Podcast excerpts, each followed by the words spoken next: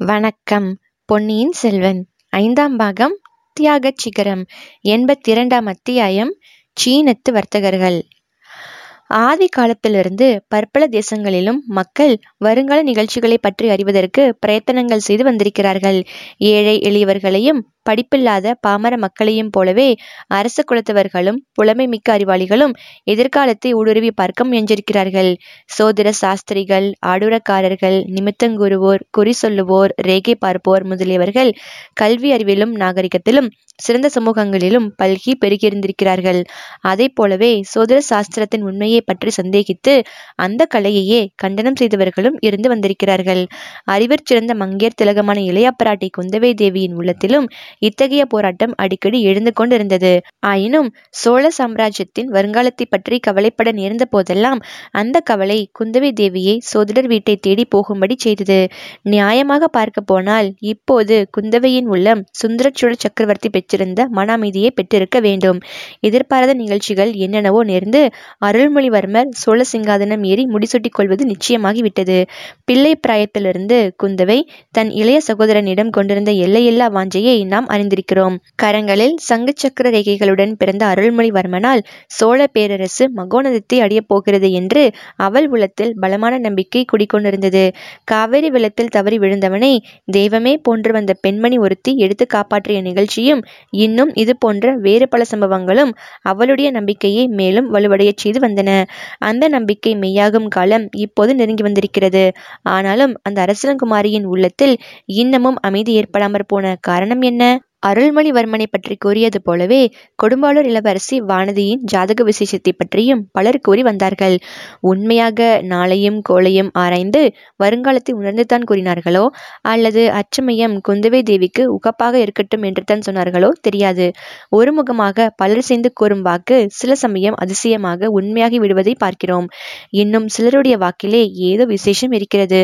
அவர்கள் சொன்னது சொன்னபடி பலித்து விடுகிறது. குடந்தையிலிருந்து திருவையாற்றுக்கு வந்து குடியே வெளியேறிய சோதிடர் அன்றைக்கு மார்கழி மாத திருவாதிரை நாள் என்பதை நினைவு கூர்ந்து சோழகுலத்துக்கு மிக்க சிறப்பை அளிக்கப் போகும் நன்னாள் அது என்று சற்று அழுத்தமாக கூறி வந்தார் இரண்டு ஆண்டுகளுக்கு பிறகு அதே மார்கழி திருவாதிரையில் சோழர் குலத்தில் ஆண் குழந்தை ஒன்று பிறந்தது. அந்த குழந்தை வளர்ந்து உரிய பிராயம் அடைந்தபோது சந்திரகுப்தன் அசோகன் விக்ரமாதித்தன் ஹர்ஷவர்த்தனன் ஆகியவர்களுடன் ஒப்பிடக்கூடிய சக்கரவர்த்தியாக விளங்கினான். ராஜேந்திரன் என்ற அபிஷேக பெயர் பெற்று இலங்கை முதல் கங்கை வரையில் லட்சத்தீவு முதல் ஸ்ரீவிஜயத்தீவு வரையில் வெற்றி கொண்டு ஆணை செலுத்தினான். சோதிடர் கூறிய வார்த்தை இவ்விதம் அதிசயமான முறையில் பின்னால் பலித்துவிட்டது. ஆனால் அன்றைக்கு அவர் அவ்விதம் கூறியபோது குந்தவைக்கு அதில் பூரண நம்பிக்கை ஏற்படவில்லை. வானதிக்கோ சோதிடரின் வார்த்தைகள் கோபத்தையே உண்டாக்கின. அந்த கோபத்தை உடனே காட்டுவதற்கு ஒரு வழியும் ஏற்பட்டது. சோதிடச் சுவடியை தூக்கி அந்த பெண்ணரசி பூனையின் மேல் எறிந்துவிட்டு சோதிட சாஸ்திரத்துக்கும் உபயோகம் உண்டு என்று கூறினாள். அதை கேட்ட சோதிடர் திரும்பி பார்த்து விஷயம் இன்னதென்பதை தெரிந்து கொண்டு இளவரசி வல்லவனுக்கு புல்லும் ஆயுதம் என்பார்கள். அதுபோல தங்கள் திருக்கரம் பட்ட மகிமையினால் இந்த ஓலைச்சுவடியும் ஓர் உயிரை காப்பாற்றியது. வருங்காலத்தில் எத்தனை எத்தனை உயிர்களுக்கு அபயம் அளித்து காப்பாற்றப் போகும் மலர்க்கரம் அல்லவா? என்றார். வானதி அக்கா இந்த சோதிடர் முகஸ்துதி கூறுவதில் மிகவும் கெட்டிக்காரர். வாருங்கள் போகலாம் என்றாள். தேவி இன்றைக்கு நான் சொல்லும் வார்த்தைகள் தங்களுக்கு பிடிக்கவில்லை. ஒரு காலத்தில் நான் கூறியவை எல்லாம் உண்மையாகியே தீரும். அப்போது இந்த ஏழையை மறந்துவிடாதீர்கள் என்றார் சோதிடர். குந்தவை பிராட்டி குறுக்கிட்டு ஐயா இந்த பெண்ணுக்கு தங்கள் வார்த்தைகள் பிடிக்காமல் இல்லை.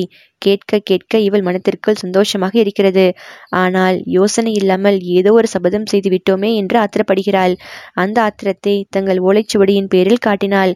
அதை தாங்கள் பொருட்படுத்த வேண்டாம் என்று கூறினாள். நல்லவர்களுக்கு வரும் ஆத்திரமும் நல்ல பலனையே அளிக்கும். தங்கள் இனிய மொழியால் அழைத்த என் அருமை கிளி பிடித்ததல்லவா? என்றார் சோதிடர். பின்னர் குந்தவை சோதிடரிடம் இன்னும் சிறிது நேரம் பேசிக் கொண்டிருந்தாள். முக்கியமாக அருள்மொழிவர்மருக்கு திருமணம் எப்போது நடக்கும் என்று கேட்டாள். அதை பற்றி இளைய பிராட்டி குந்தவைக்கு கவலை ஏற்பட காரணம் இருந்தது. ஏனெனில் நேற்றைய தினம் சேனாதிபதி பூதி விக்ரமகேசரி இளைய பிராட்டியிடம் வந்து தாயே நான் கொடும்பாளூர் போகிறேன். என் சகோதரன் மகள் வானதியையும் அழைத்துச் செல்லலாம் அல்லவா? என்று கேட்டார். குந்தவை திடுக்கிட்டு மாமா இது என்ன அவசரம்? பட்டாபிஷேகத்துக்கு இல்லாமலா போகிறீர்கள்? என்றாள். தாயே பட்டாபிஷேகத்தின் போது வந்து விடுவேன். அதுவரையில் இங்கு ஏன் காத்திருக்க வேண்டும்? நான் வரும்போது பெரிய சைன்யத்தோடு வந்தேன். தெய்வாதீனமாக நம்முடைய மனோரதம் சண்டை ஒன்றும் இல்லாமலே நிறைவேறுவாகி விட்டது. சக்கரவர்த்தி திருமகன் முடிசூட இணங்கிவிட்டார். அதை எல்லா சிற்றரசர்களும் ஒப்புக்கொண்டு விட்டார்கள். இனி இவ்வளவு பெரிய சைன்யத்தை இங்கு வைத்திருக்க வேண்டிய அவசியம் இல்லை. இவ்வளவு பேருக்கும் உணவளித்து நிர்வகிப்பதும் தஞ்சை நகரத்தாருக்கு சிரமமாக இருந்து வருகிறது. ஆகையினால் என் சன்னித்து அழைத்து போய் அங்கங்கே பிரித்து விட்டுவிட்டு வரவேண்டிய அவசியம் ஏற்பட்டிருக்கிறது. என்றார் சேனாதிபதி. அப்படியே செய்யுங்கள். ஆனால் என் தோழி வானதியை எதற்காக அழைத்து போக வேண்டும்? என்று கேட்டாள் குந்தவை. தேவி அதற்கு ஒரு காரணம் இருக்கிறது. நேற்று சிற்றரசர்களாகிய நாங்கள் எல்லோரும் கூடி யோசித்து ஒரு முடிவுக்கு வந்தோம். தங்கள் பாட்டனார் அரிஞ்சியத்தேவரின் தந்தையாகிய பராந்தக சக்கரவர்த்தி பெண்ணரசிகள் அறுவரை மணந்திருந்தார். என்னுடைய குலத்திலிருந்தும் மிலாடுடையார் குலத்திலிருந்தும் பழுவேட்டரையர் மழவரையர் சம்புவரையர் குலங்களிலிருந்தும் ஒவ்வொரு பெண்ணை மணந்து கொண்டிருந்தார். ஆகையால் அவருடைய காலத்தில் சிற்றரசர்களிடையில் பூசல் ஏதும் இல்லாமல் இருந்தது. தங்களுடைய பாட்டனார் அரிஞ்சியரும் அவ்வாறே பல சிற்றரசர் குல பெண்களை மணந்து கொண்டார். அவர் வெற்றி கொண்ட வைத்தும்பராயர் குலத்திலிருந்து தங்கள் பாட்டியாரை மணந்து கொண்டார். ஆனால் தங்கள் தந்தை இந்த நல்ல வழக்கத்தை அனுசரிக்கவில்லை. தங்கள் அன்னையாகிய மலையமான் மகளாரை மட்டும் மணந்தார். அதனால் சிற்றரசர்களுக்குள்ளே பொறாமையும் பூசலும் விளைந்தன. இனி இந்த சோழ சாம்ராஜ்யத்தின் சக்கரவர்த்தியாக முடிசூட்டிக் கொள்கிறவர்கள் பராந்தக சக்கரவர்த்தியையும் அரஞ்சியத்தேவரையும் போல பல சிற்றரசர் குலங்களிலிருந்தும் பெண் கொள்ள வேண்டும் என்று நேற்றுக்கு ஏகமனதாக முடிவு செய்து கொண்டிருந்தோம். பொன்னியின் செல்வரின் முடிசூட்டு விழா நடந்த பிற்பாடு அவரிடம் சென்று விண்ணப்பம் செய்து கொள்ள எண்ணியிருக்கிறோம். வானதியே ஏன் ஊருக்கு அழைத்துச் செல்ல விரும்புகிறேன் என்று தங்கள் ஊகித்துக் கொள்ளலாமே. அவளை இங்கு விட்டிருந்தால் நான் உடன்படிக்கைக்கு விரோதமாக நடக்க பார்க்கிறேன் என்று மற்றவர்கள் சந்தேகிக்க கூடுமல்லவா? என்றார் கொடும்பாளூர் வேளார். இதை கேட்ட குந்தவைக்கு உள்ளத்தில் பெரிதும் ஆத்திரம் உண்டாயிற்று. அதை அவள் வெளிக்காட்டிக் கொள்ளாமல் சேனாதிபதி அன்னை தந்தையை இழந்த தங்கள் தம்பி மகளுக்கு நானே தந்தையும் தாயுமாக இருக்க வேண்டும் என்று முன்னொரு சமயம் கேட்டுக்கொண்டீர்கள். அதை மறந்துவிட்டீர்களா? வானதியை கொடும்பாளூருக்கு அனுப்ப முடியாது. அவளை விட்டு கன நேரமும் என்னால் பிரிந்திருக்க முடியாது. நான் வேண்டுமானால் வானதியையும் அழைத்து கொண்டு பழையாறைக்கு போய்விடுகிறேன். முடிசூட்டி விழாவுக்கு கூட வராமல் அங்கேயே இருந்து விடுகிறோம் கல்யாணத்தை பற்றிய பேச்சு இப்போது வேண்டாம். பட்டாபிஷேகம் ஆன பிறகு சிற்றரசர்களின் விருப்பத்தை பொன்னியின் செல்வரிடம் சொல்லுங்கள். பிற்பாடு பார்த்து கொள்ளலாம்.